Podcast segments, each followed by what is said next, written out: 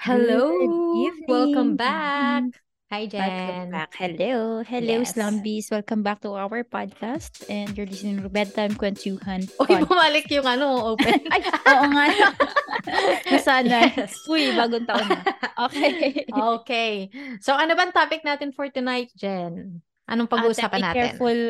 Be careful. With my heart? careful what you wish for. Char. yes. Be careful, ano, with your words. Char. Hindi. We're going to talk about the power of words. Diba? Yes, oo. Gaano ba siya ka-powerful? Yes. So, ate, yeah, how much power do words possess? Ako, naniniwala talaga ako na powerful ang words. Especially Mhm. kapag sinabi na natin siya out loud. Very powerful siya. Mhm. Regardless kung sinabi ba natin siya sa sarili natin or sinabi natin siya sa ibang tao. So, ikaw. Jen. Mag-explain pa eh. Mamaya na, yeah. Ako, Preno ka ano, muna. Si Jen Jen muna. Okay, ikaw, Jen. oo. Because I think it's very powerful. Because um, once you've said things, no, it can be forgiven, but um, it cannot be forgotten, no? Or it's hard to True, forga- oo. forget? Yes, It's really hard to nagli-leave talaga siya ng, oo, totoo. Nagli-leave Diba? siya ng mark. Para ka nagsulat Mm. sa ano, nag, nag, anong tawag doon? Nag-engrave ka sa bato. Yes, yung dinaig mo pa ang Ten Commandments na nasa bato. So, Totoo. ganun Totoo yan. Totoo yan. Mm-mm. Yes, totally agree. Eto ate, how much naman, how much impact can words leave in our lives or in a person or lives? Like you said nga, parang doon ko rin na-realize, oo nga, ganun ka-powerful siya. Kasi once said, you cannot take it back.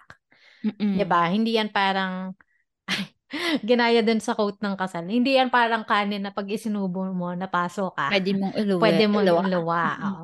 Pwede kang mag-sorry, of course, pero it Mm. will, ano eh, parang linger dun sa sa brain ng tao, dun sa memory ng tao. Na even Mm-mm. for forgiven na, yun nga, hindi siya forgotten. So, Mm-mm. mala nagiiwan talaga siya ng impact. And for some cases, it can leave parang sobrang impact and uh, dun sa impact na yun, parang meron siyang negative effect, effect dun sa taong Mm-mm. pinagsabihan mo. Or ikaw mismo, dun sa, yo, halimbawa, sinasabi mo na hindi mo kaya to, hindi mo kaya yan, imposible, imposible mangyari sa'yo to. Na dahil dun sa mga words na sinasabi mo sa sarili mo, ikaw mismo naniniwala ka na na hindi mo kaya, 'di ba? Mhm. Like for Yeah. example ako, sinasabi ko, di ko kaya mag-paint ngayon. Mm-mm. O ayan, hindi ako nakakapag-paint, 'di ba? Mm-mm. Pero kung sinabi kong may times kasi na parang ano, alam mo yun, kahit na ayo, wala talaga ako sa mood, pag sinabi ko na, sige, mag-paint ka lang, hawakan mo lang yung brush mo. Pag sinabi Mm-mm. ko yun sa sarili ko, tapos hinawakan ko na yung brush, dire-diretso na yun. So, Mhm. ganun siya ka-powerful. How about you, Jen? Yung Ako, impact is niya. Oo. Ako, ano, very, very different from my perspective yung kung gaano yung impact niya, no? Kasi as a parent, our words is, are very important dun sa pag-grow ng mga bata and how you True. mold them, how you teach them things, how you um yun how how you teach them how to express their feelings 'di ba kasi yung pagsasabi natin ng words dapat aside from you really mean it you also need to be sensitive Mm-mm. And also, you have to be considerate, no? Kasi you have to consider other people's feeling and uh, you also need to consider how you want to express your feelings. For example, kapag galit na galit ka, Mm-mm. kailangan mo bang sabihin lahat para ma-express mo yung galit mo? 'Di ba? Minsan iisipin mo din, kapag sinabi ko to ng lahat dahil galit ako, 'di ba?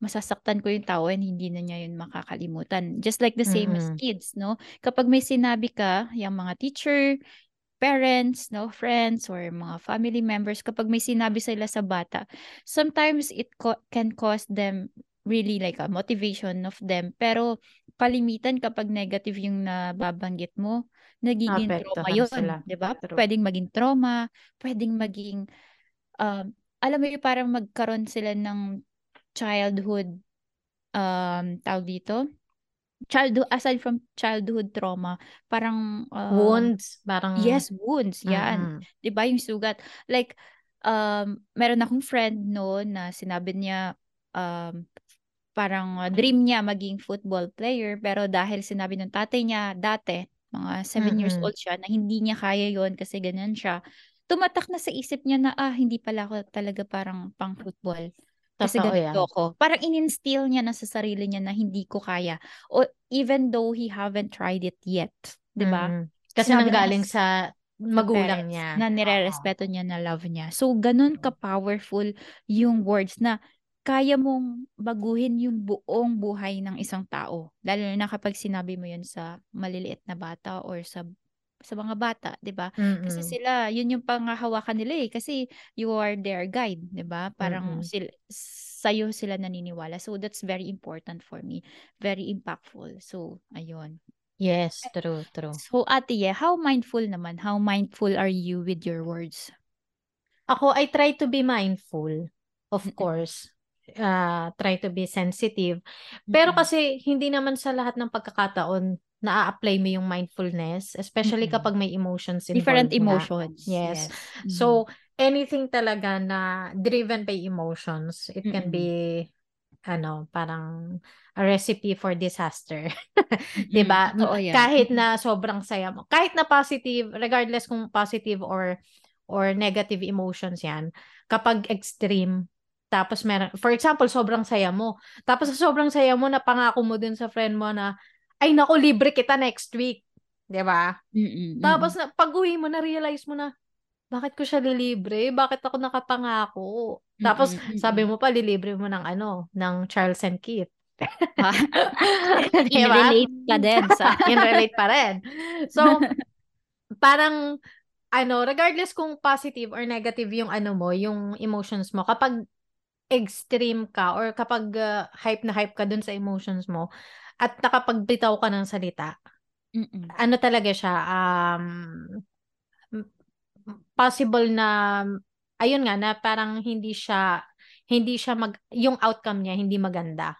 So, ako, hindi ako, although I try, of course, hindi sa lahat ng pagkakataon, may times na, lalo na pag frustrated na ako, Mm. Na parang I tend to be, ah, uh, parang minsan iniisip ko na, wala akong pakialam kahit na anong isipin mo sa akin.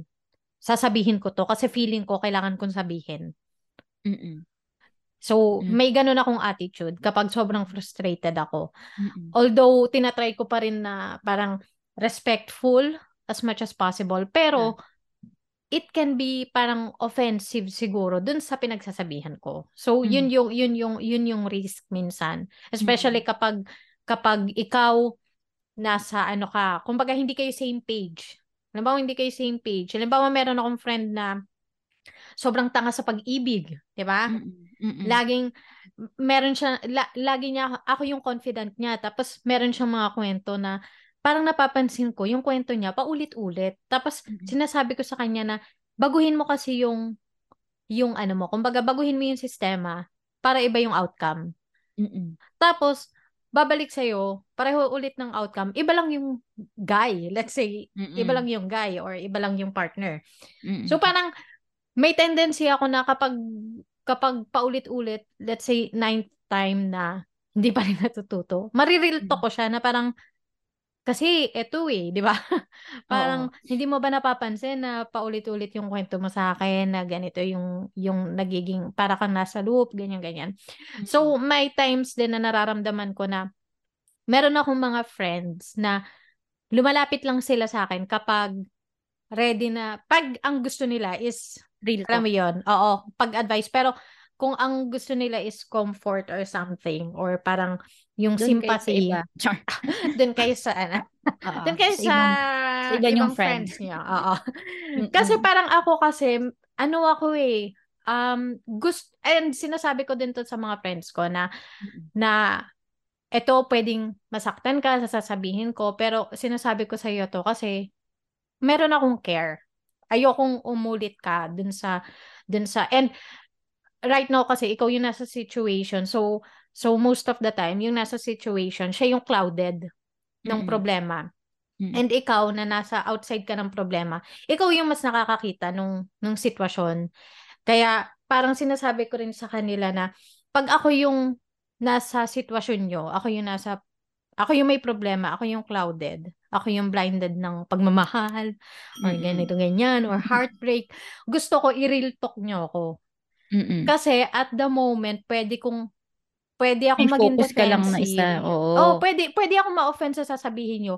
Pero believe me or not, pag uwi ko niyan, nasa utak ko yan. Kasi lagi, oo, Mm. marirealize, maglalaro yan sa utak ko. Kasi even kami ni Kuya Pau, madali kaming mag-argue ni Kuya Pau eh. Kasi yung the way ng, the way ng, ng communication namin, sabi ni, ni Johan tsaka ni Nikki, bakit pag kayo magkausap ni Kuya Pau, para kayong laging magkagalit? Kasi, lagi kami nagka-clash sa conversation, but hindi kami hindi ano ah disrespectful. Oo. Talagang minsan nga minsan nga sasabihin kami pa magsasabi na hindi mali lang kasi yung delivery ko eh pero ito talaga yung gusto kong parating. So Mm-mm. alam mo yan Kuya Pao, 'di ba? Mm-mm. Shout out. So parang mi- sobrang na-appreciate ko yung relationship namin kasi isa siya sa very few people na kaya akong i-real talk. Tapos pwede kaming mag-argue, pwede kaming mag mag-clash, pwede kaming mag-away, mag magtaasan ng boses. Pero at the end of the day, hindi kami hindi nasisira yung relationship namin. Parang paabot lang ng remote, magkabati na kami. Yung ganun, ganun ka. Parang ay, magkagalit kami nito ah. Bakit ako nagpaabot ng remote? ka ng remote. eh nga, ganon. Tapos, parang after nung, nung argument na yun, yung mga sinabi niya, Erase hindi lahat. man, hindi, hindi, hindi nga erased eh. Mm. Hindi man siya 100% na totoo. Meron at merong punto na totoo yun sa, totoo yun sa, yung mga sinabi niya, sinabi niya sa akin. So, ganun siya ka-powerful na kahit na masakit, alam mo yung kasabihan na truth hurts, Mm-mm. Mm-mm. na, na minsan, parang, ang sakit lang marinig nung mga words na yun. Pero, deep inside, masakit marinig kasi totoo. Kasi Mm-mm. totoo yung mga sinabi niya. Like, for exa- isang, isang sinabi niya na totoo talaga na nakasakit sa akin. Sabi niya, problema kasi ng iba, pero problema mo. Mm. Sabi, tingnan mo, ikaw yung stress. Sino ba stress? Ganon. Lagi niyang, lagi niyang napapansin sa kanya na kapag may problema yung iba, apektado ako. Masyado akong affected to the point na kapag magkausap kami, siya kasi yung ano eh, naiiyakan ko. Minsan naiiyakan ko siya eh. So, very, com- very ano ako kay Kuya Pao, naked. Kumbaga, yung emotions ko, ganyan. So, kaya kong umiyak sa kanya, walang, walang problema. Actually, even naman kay Oday tsaka kay Trish, pero mas madalas lang kasi kami magkausap ni Kuya Pao. So, Mm. I think ganun siya ka-powerful na kaya, na kaya, kaya niyang i- i-navigate yung buhay mo. Depende na lang kung paano mo siya ite-take. And at the same time, ganun siya, ganun siya ka-powerful din na, na kapag hindi ka, kapag hindi ka careful, pwede ka ring makasakit ng iba and pwede yun maka, maka-apekto sa buhay nila. Mm-mm. So. I think ganun siya, ganun siya. Mm-mm. Mm-mm. Nasagot ko ba yung tanong? Oo naman. Hindi ako Nasagot sure. mo ng bonggang Na-cover mo na nga pati yung next question. ah! Talaga. That's it for tonight. Thank you very much. And then, ano nga yung question? Nawala ako sa question. Pa, ano, mindful. So, Oo. ayun. Oo nga, no, layo ng inano ko. Layo na narating ko. Sorry naman, Slambis. Ikaw ba, Ben? Mindful ka ba? Mabalik tayo sa tanong. Oo. Ako May- ganun masyado. mindful? Hindi. Ako hindi talaga. hindi talaga ako mindful sa aking ah, words. Especially kapag with emotions na, no? Yung Mm-mm. yung emotion na extreme emotions like pag galit na galit, inis na inis, um Mm-mm. yun, iba talaga yung bunganga ko. And but I am that. Oh, pero ako yun dun sa mga mahal ko sa buhay. But Mm-mm. sa work, sa ibang tao, sa friends Same na tayo. hindi So- naman ganun ka friends. Oo. Wala akong pakialam eh. Like uh, I don't I don't really need to explain myself. Mm-mm. No, yung baga kung may mali ako or may mali sila, okay, sige, sige, let it pass, ganyan. Okay na yan. Pero pag mahal kita, I care for you, I really get angry and then I tell you frankly, you know, I really tell words frankly. Wala akong hindi ko fini-filter yan. But yung problem kasi nun is talagang makakadurog ako ng puso. But then, you know, I tried to change that um attitude. But I find it very difficult for me. no so what i did i always tell my family members my friends my family my my partner na i always tell these things when i'm angry but you have to you have to think na hindi ko talaga mean yan no or hindi hindi ganun yung meaning ko na ganun kasama tapos afterwards, I will tell, sorry, ganyan. Talagang nag, uh, nanghihingi ako ng paumanhin sa lahat. Mm-hmm. No? For example, may family member ako na sobrang inis ako, chinat ko yan, no? Ng, ng bonggang-bongga. And, pero yung mga sinasabi ko, totoo yun. Talagang yun yung, yung, pers- yun yung tingin ko na ginagawa niyang mali. And dahil mahal ko siya, concern ako sa kanya, gusto kong maging aware siya doon, no? Sasabihin ko talaga. And then kapag nagalit na siya, nagkaroon kami ng away, ako yung manghihingi ng sorry. Kasi mm-hmm. hindi dapat yun ganun yung words ko. But then katulad nga na sabi ko, ginagawa ko lang yon sa mga mahal ko sa buhay and hindi ko hinahayaan na masira yung relasyon namin for like mm-hmm. a long period of time. Mm-hmm. I want them to realize what I said. I want myself to realize what I said and then afterwards I'm going to say sorry. Ganun mm-hmm. yung ano, hindi talaga ako mindful be. And that is really negative but then kung kung alam ko naman kung paano handlein yung sarili ko and yung relationship towards other people or dun sa mahal ko sa buhay. I think for me that's uh, I could divert it into positive, no? As as long as naman na hindi ko talaga sisirain yung mga buhay nila dahil dun sa words ko. Kumbaga mm. ang sa akin kasi ano eh more on talagang real talk. Dahil mm-hmm, mahal ko mm-hmm. kayo, dahil may care ako sa kan sa inyo. Mm-hmm. Marami ako ano sa sa family members, sa sa mismong kapatid ko, no, sa ate ko nasasabi ko talaga yung masakit talaga. Hindi naman yung talagang may mura. How I never Mm-mm. say mura or I never Mm-mm. say like uh, you're a bitch mga ganyan. Wala, walang mm. ganon. Kumbaga, oo. yung mga asshole, mga ganyan. Wala namang ganon. So, talagang for ano lang, real talk like hindi, ganito eh, masyado kang tamad or ganito, hindi ka kasi nagaganyan, wala ka kasing mm. diskarte, kaya ganyan. Yung, kumbaga, nire-real talk ko, then second, binibigyan ko sila ng mga pwedeng options, no? Like, bakit hindi ka maganito? Or bakit ganito yung ano, sa tingin ko ganito, ganito. Tapos, mm-hmm. ikaw bahala ka na kung anong tingin mo sa words ko. Pero sinasabi ko to, kumbaga may lambing na pa sa huli, tapos yan na, magsasagot na or magsisisin. Ganyan yung mga, uh-huh. ano eh, normal na reaction na nakukuha ko sa ating family members eh. mga scene, mga like na lang, okay, ganun. Minsan na nga, hindi na sinisin eh. Alam na kasi na real talk na.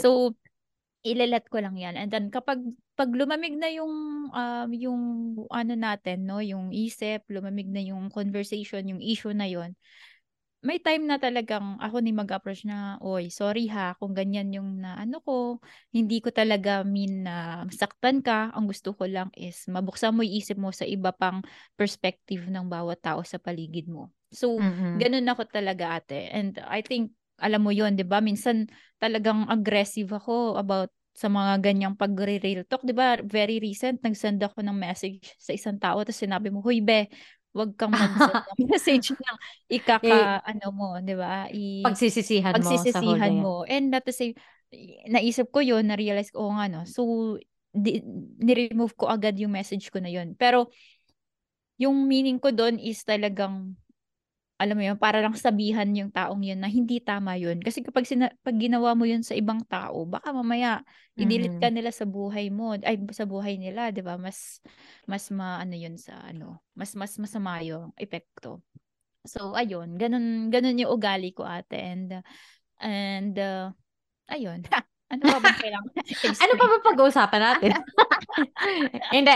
Parang, I think kasi yung mindfulness, ano eh, hindi yung, iba kasi yung, yung real, yung pwede mo kasing i-real talk eh, pero mindful ka dun sa... filter mo. I-filter mo yung words. Hindi, pwedeng, pwedeng Use hindi ka mag yon pwedeng hindi ka mag-filter, pwedeng mag-ilatag mo yung mga katotohanan, na masasakit na katotohanan.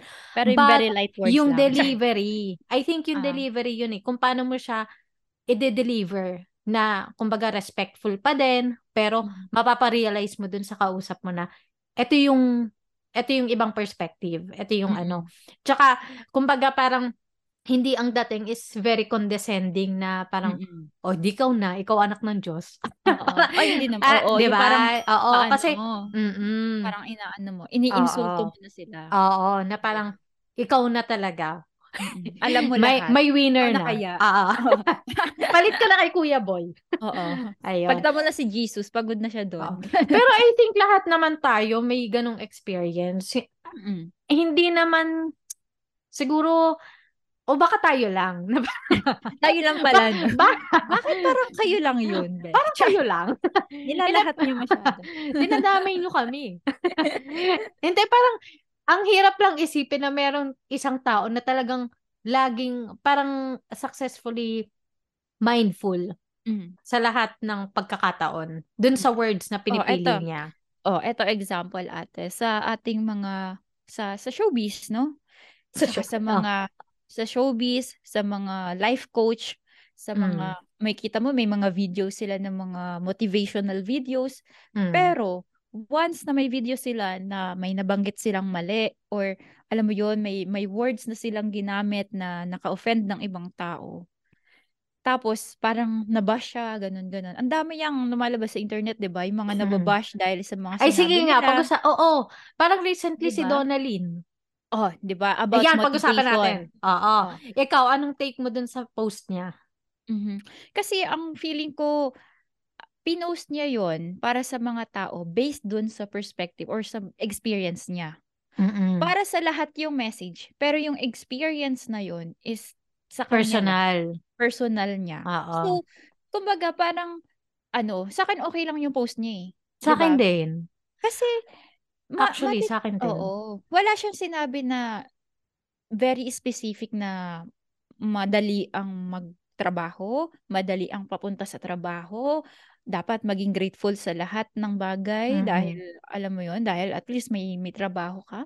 Kasi Mm-mm. nga yung yung learnings na sinabi niya, yun nga, 'di ba nag-post siya ng mga experiences niya sa jeep, na nag-work siya as nanny or nag Dapat nga hindi na niya ginawa yun eh. 'Di ba? Pero kasi Oo. masyado siyang concerned sa mga tao, Oo. 'di ba? And Mm-mm. dahil nga may sinabi siyang words, words lang yung pinaka-difference. Kung Mm-mm. i-rephrase niya lang yung sinabi niyang yon, yung pinost niyang yon, that's that Mm-mm. would be perfectly okay, 'di ba? Sa Naging motivational, ano talaga netizen. siya, quote. yes. Pero dahil iba yung words na ginamit niya, no? Iba yung impact na nangyari. Mm-mm. Pero Mm-mm. yun nga, yung para sa akin ate, talagang okay siya eh. Kasi Mm-mm. that's how Sa dapat din. yung message na mababasa mo sa Facebook depende dun sa pag-take mo and you have to consider na iba-iba yung pinanggagalingan ng bawat sinasabi natin. Mm-mm. 'Di ba? Baka hindi mo alam yung pinang pinangahawakan niya, hindi mo alam yung experience niya. Kaya yun yung nasabi niya. You have to respect that, 'di ba? Mm-mm. And wag mo i-take yung Facebook posts na para sa iyo yun dahil hindi lang Mm-mm. ikaw ang tao sa mundo, 'di ba? So that's for all. Kung i-take mo man 'yan, okay. Kung hindi, okay. 'Di ba? That's Mm. really that's really about your ano eh, your kung paano mo siya tinake. How about you, Ate? Anong ano mo Yung doon? take ko kay Donald. Ako din hindi ako parang hindi rin naman tayo nanggaling sa ano, sa mayamang pamilya. And Mm-mm. uh, kumbaga naiintindihan ko somehow yung sinasabi ng iba na hindi tayo, parang hindi tayo pare-pareho ng estado sa buhay.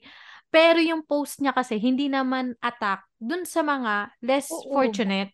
Parang ang sa akin, nakita ko yun as motivating. Motivation. Pa- oo, motivating siya in a way na parang kung kung kaya mo, kung kaya mong maging, na parang, yun nga, yung sinasabi din natin na lagi kang may mahanap na, na para to be grateful for. Kaso lang, yun nga, yung sinabi mo na, yung choice of words niya and paano niya dineliver yung message, doon siya talaga na misinterpret. Doon, Mm. kung paano niya dineliver yun. Kasi parang ang dating, parang wala kang karapatang ma mapagod. Parang ganun yung sinasabi ng ibang netizens eh, na wala kang karapatang mapagod kasi may trabaho ka. Na parang na-invalidate yung mga yung mga nagtatrabaho, hindi naman nila pinili yung trabaho na yun, pero dahil wala silang choice. Dahil yun lang yun, dun, yun lang yung source of income nila and uh, pa uh, suporta sa pamilya. So parang syempre nakakapagod bumalik dun sa trabaho na hindi mo gusto. Mm. Parang, so, naintindihan ko yung part na yun. Kasi yun yung Part. parang na, oo, yun yung parang na-invalidate niya dun sa, dun sa message niya. Na, ku- siguro, kung, kung ang ginawa niya is walang pagko-question na parang Mm-mm. bakit ka sad? Mm-mm. Parang siguro kung kung nag nag-focus siya dun sa positive dun, Mm-mm. nung point nung message niya, Yeah. dun mas ano siya, mas motivating. Pero ako din personally, Personally, hindi ko siya- oh, 100% Oo. for me. I mean, not pala 100%, pero the impact for me nung nung post niya na yon is a motivation. And sa akin din, oo. Mm-mm. Na parang mm-mm. Kasi, tingnan mo ha, halos meron ako napanood na vlog ni Heart Evangelista na medyo similar yung message dun eh. Dun sa sinabi ni ni Donalyn na parang pa, paano mo maiiwasan, hindi ko maalala exactly yung mga, yung title, pero parang something like paano mo maiiwasan yung burnout na dun sa work. Na meron siyang sinabi na ah, be mindful or parang keep in your mind na this is work. Na hindi to leisure. Hindi Mm-mm. ka pumunta dito para mag-enjoy. Pumunta ka Mm-mm. dito para mag-struggle. Para Mm-mm. sa pangangailangan mo. Mm-mm. So, kapag may ganun kang mindset, parang ang makikita mo is, ito ang nagpapasweldo sa'yo, ito ang, Mm. dahil dito, nakakakain i-invalidate mo yung ka. feelings mo na Oo, nahihirapan na parang ka. Nahihirapan ka, pero kaya ka dito para mahir kaya ka nandito para mahirapan. So kapag nag-start ka pa lang dun sa mind, nung narinig ko yun actually, sobrang naging helpful siya sa akin. Kasi 'di ba, pagdating ko dito, ah, sa factory ako nagwo-work. So meron akong meron akong ah, struggle mentally na parang oh, shucks sa factory, blah blah blah, ganyan. So parang ang hirap, ganyan ang hirap pa tanggapin, ang hirap, ang hirap ng trabaho kasi hindi ka naman sanay na ganun ka physically yung trabaho. Tapos nung narinig ko yung sinabi ni Heart na yun, na parang it doesn't mean na mag-stop na akong maghangad ng ibang trabaho dito. But it made me parang realize na I have to appreciate this work. Kasi in the first place, napakahirap humanap ng trabaho dito para sa mga immigrants. And Mhm. kahit na sinong nakilala ko, kapag naririnig nila na nakakuha ako ng work after parang only one year or one and a half year, lahat sila nagugulat na parang, shucks, ang bilis mo nakahanap ng work. Thinking Mm. na, nung nahanap ko tong trabahong to, hindi pa ako marunong mag-Swedish. As in, hey lang, hay lang yung kaya ko sa Swedish. Tapos, dun ko na-realize na iba ang trabaho sa leisure. Pero hindi na bash si si Hart doon nung sinabi niya yon, 'di ba? Mm-mm. Siguro kasi ano ba type tinype ba ni Donalyn?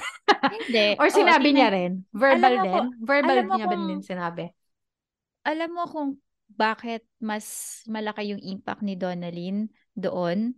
Dahil mas maraming viewers si Donalyn. Ay, true. Yung masa. Yung ma- Mm-mm. pangmasa kasi. True, true. Oo Mm-mm. nga. True. Ayun yung, yung kumbaga, viewers niya.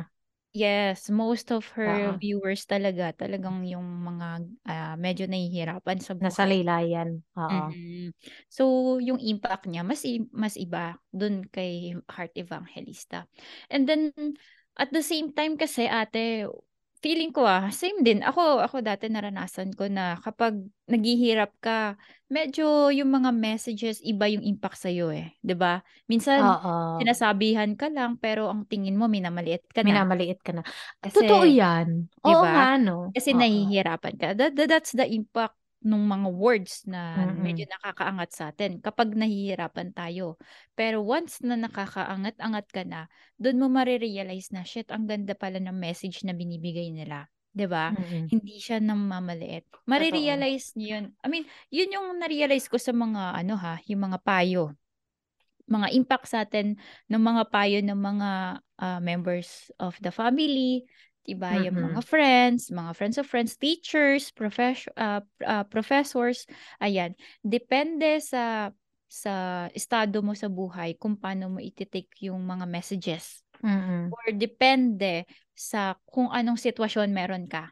Kasi nung nasa sitwasyon akong sobrang hirap, ate, kapag kunyari nangungutang, 'di ba? Mm. Pag pinautang ako tas may konting advice or like lesson in life, Mm-mm. I would take it like, sus, di ka na lang magpautang, ang dami mo pang sinasabi. Mm-mm. 'Di ba? Mm-mm. But, Mm-mm. Kapag ako, for example, hindi pa naman pautang. ngayon, ngayon mo nare-realize na, oo Mm-mm. nga, no. 'Di ba? Oo. Or kapag ikaw na medyo nakaka-ano na 'no, nakakaluwag-luwag ka na, pero kailangan mong mangutang, for example, there's an emergency, nangutang ka at sinabihan ka ng ganyan na, "Oh, kasi wala bla bla." You would take it like, "Ah, okey." Kasi naiintindihan mo na yung sitwasyon.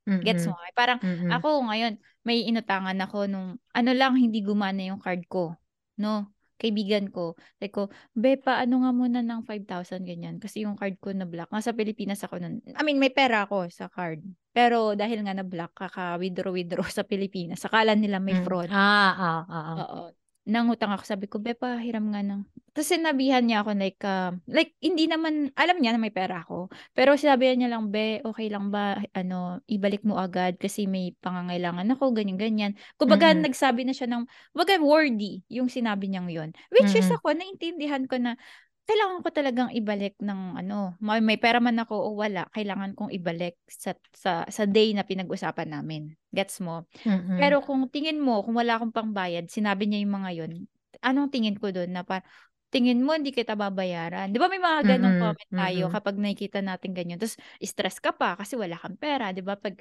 stress ka, wala kang wala kang pagkukuhaan ng pera, pambayad, 'di ba? Talagang may mate-take mo yun as negative, eh, kasi nasa punto ka ng emotions. Kapag Mm. hinaluan mo ng emotions yung words or yung words na nanggagaling sa ibang tao, iba yung impact niya, 'di ba? Napaka-powerful and puwedeng makapagpabago ng relasyon, makapagpabago ng ng way mo sa pagtingin sa sa ibang Sa tao. ibang tao. Mm.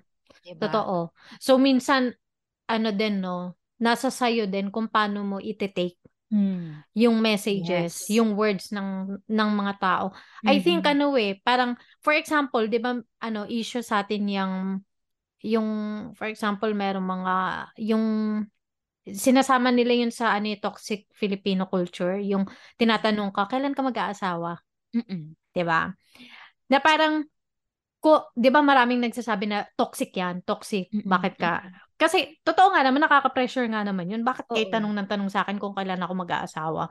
Mm. Pero I think kung ang magtatanong nun is for example, si si mommy, parang kung kung hahanapin mo kung ano yu kung sino nagsabi, ano yung Ano yung intention, motive, saan oo, oo. saan nanggagaling yung nagsabi, I think may mas maintindihan mo, eh. Like for example, si Kuya Pao, kahit kinukulit ako niyan about sa pag-aanak, Mm. parang everytime, hindi naman everytime, pero almost everytime na magkausap kami, "Kasi mag-anak ka na, para may sarili kang problema." Gano'n siyang comment na, hello? Oo. Ayan, nawala. Nandito ako. So, Hmm. halos halos almost everytime na magkausap kami may mga may comment siya na, "Kasi mag-anak ka na para may sarili kang proble pinoproblema." Parang gano'n. Para busy ka Oo. diyan. Na parang Mm. ako minsan may sagot ako na, "So feeling mo wala akong ginagawa dito? Feeling mo hindi ako busy?" Ganyan. Oh, 'di ba? Dahil wala So, pag akong anak, 'di ba? At the Hmm. moment, parang siyempre magiging defensive ka kasi Mm. naiirita ka dun sa naririnig mo na parang Mm. ako nga, ayoko ng pinag-uusapan 'yan, bakit ba't hindi ka mag-anak, bakit wala ka pang anak, bla bla bla, bla bla bla. Tapos kapag sinabi ko naman yung totoong reason, parang hindi ka tanggap-tanggap. So, parang mas yung in yung kumbaga yung kapag sinabi kong ayoko masyadong matrabaho, mas natatanggap yun ng tao. Parang dun Mm. ako nagugulat na 'pag yun yung sinabi ko, "Ayoko ano, too much work." Parang, Oo. "Ah, okey, gets kita." Dun ako Oo. nagugulat na, na. bakit gano'n? Parang Mm. well, in fact, hindi naman yun yung reason ko, pero kaya ko lang siya ginawang shut reason them kasi oo, parang tapos. Wala ng kasunod na tanong, Oh, 'di ba? oo. Kasi kapag sinabi ko yung yung yung totoong reason, sasabihin nila, "Hindi mo naman problema 'yan." "O bakit ganito, ganyan?" Parang ang dami pa. So anyway, nawala ako sa nawala ako sa point ko. Hindi, yun nga, Ano kung yung paano mo itini-take yung yung Ayun, kung pa pero kapag binab oo, pero knowing Kuya Pao and yung concern niya sa'kin and kung saan siya nanggagaling, bakit niya tina bakit niya nasasabi yun, hi ngayon, nowadays, kapag sinasabi niya yun, sinasabi ko na lang, "Oh, next topic," ganyan. Pero hindi na ako na-o-offend, hindi na ako Oo. offended. Kasi alam Mm. ko yung intention niya, alam ko yung saloobin niya, bakit niya sinasabi yun. So, I think kapag may nagsabi sa'kin na, "Oh, bakit di pa kayo nagpapakasal ni Johan?" Kapag siguro may inis factor konti, pero kapag 'pag inisip ko, sino ba yung nagsabi? Mm. Gaano ba siya ka-close sa akin? And ano ba yung mga na-contribute niya sa buhay ko? Baka naman concern siya, 'di ba? Saan siya Mm. nanggagaling? So I think 'yun, 'yun yung part na nasa atin din kung paano natin ite-take yung words. Kung gaano ka-powerful yung epe- epekto niya sa atin Mm-mm. or sa buhay natin, 'di ba? For Mm, example, last, mabilis na lang 'to. Sige. Nung bata pa ako, ah, college, may mga na-receive akong insults, may mga na-receive akong ah, talagang I could say na yun nga verbally abused na everyday na ginawa ng Diyos, ganyan, maririnig mo, same insulto, bla bla bla. Na parang kung ako, although kahit na ngayon pag binabalikan ko, masakit pa rin siya para sa akin. Pero kung ako, naniwala ako dun sa mga yung sa mga words na binabato sa akin na mag-aasawa lang ako ng maaga, mabubuntis ako ng maaga, hindi ako makakatapos ng university, bla bla bla bla bla bla, na pangit ako, ganyan, na hindi walang magkakagusto sa akin. Kung naniwala ako sa lahat ng yun, malamang wala akong self-confidence, hindi ko Kung na-build yun talaga yun. yung pinanghawakan mo, no? 'Di ba? Oo. Kung kung ganun ko tinake yung words na sinabi sa akin. Kasi powerful yun eh. Mm-mm. Mm-mm. Very powerful yun, lalo na kung repetitive. Kung lagi mo ano, naririnig, ah, fo- 'di ba? Magiging parang phobia yun, di ba? Parang Oo. Like Oo. ngayon nga naalala ko pa yung yung boses eh. yung boses, di ba? ba? Nasa Oo. brain mo pa rin siya, nasa memory mo pa rin siya. Pero once na once na hinayaan mong yung words na yun, i-take over yung power mo, yung sarili mong power, yun, dun ka mawawalan ng, ng ano, ng navigation sa buhay Oo. mo. So, at pwede rin naman ate natin yung panghawakan, but in a motivation way. No? In a motivational way. For example, yung na-experience ko, para bago natin tapusin tong ah, kwentuhan natin na to, kumbaga Mm-mm. ito yung parang lesson no, na natutunan ko about the power of words. No, yung professor ko before, dahil late ako, dahil nga ano, working student ako eh. Nagtatrabaho ako sa gabi, no, para sa mag-promote ng mga alak, ganyan, events, mga car show, ganyan. Tapos nalilate ako sa umaga dahil mga Mm-mm. dalawang oras lang tulog ko, tatlong oras lang. Pero yung pagkalate ko naman mga 15 minutes, ganun. So, sinabihan niya ako, kung ganyan ka ng ganyan, wala kang mararating sa buhay mo. Tapos sinabi ko, Ma'am, Mm-mm. sorry po kasi working student ako. Ayun na nga, eh, working student ka, dapat alam mo yung kahalagahan ng time. Ganon. So, Mm-mm. parang ako, parang, sa, sa ano yun, nasa harap ng buong classmates ko. Mm-mm. Na parang ako, like, wait, wag mo muna akong judge na wala akong Mm-mm. mararating dahil sa ganitong sitwasyon ko. Kung Mm-mm. ako na parang pinanghawakan ko yun na wala akong mararating kasi nga hindi ko Mm-mm. pinangangal, pinangangalagaan ng time, no? Ang ang kakalabasan ko is wala akong ma- ma-achieve. Pero dahil Mm-mm. pinanghawakan ko yun as motivation, wala pala akong mararating ah. O eto, Oo, 18 di ba? countries. Yeah. Oo. O 18 countries dahil. Char. Ikaw, saan ka nakarating? Saan ka nakarating? Ano, aside from Quiapo. Char. diba? So, talagang ginamit ko siya as motivation, 'di ba? Depende, yun nga, yun nga yung pino-point out natin ate. Yung pinaka-lesson, depende talaga kung paano mo i-take ang mga messages, mga words ng ibang tao papunta sa iyo. Pero that doesn't mean na dapat maging insensitive ka na kapag nagsasabi ka ng messages sa ibang tao, 'di ba? Mm-mm. Mm-mm. dapat maging mag, maging considerate ka sa feelings ng iba at sa feelings mo. Which is gayon din yung nilelearn ko ngayon. Ako din, Pinag-aaralan ko yes. pa rin yan. Mm-mm. And hindi tayo matatapos sa kakaaral at kakaaral niyan Yes, dahil true. Hindi yan isang one night lang makukuha mo na. So, ayan. Yes. Mamamatay na rin lang tayo. Nag, nag-improve pa rin tayo. nag improve pa rin tayo. Pero lahat, pag, pag namatay tayo, isa lang naman yung word na sasabihin nila, mabait yung tao. Mabait yan. Kaya okay lang. Oo. okay lang. Don't be too hard on yourself, Oo. slumbies. Kasi pag namatay tayo, lahat tayo Ganun. Mm, Mabait. Mabait yan. Mm-mm. Yan talaga yan. Char. True.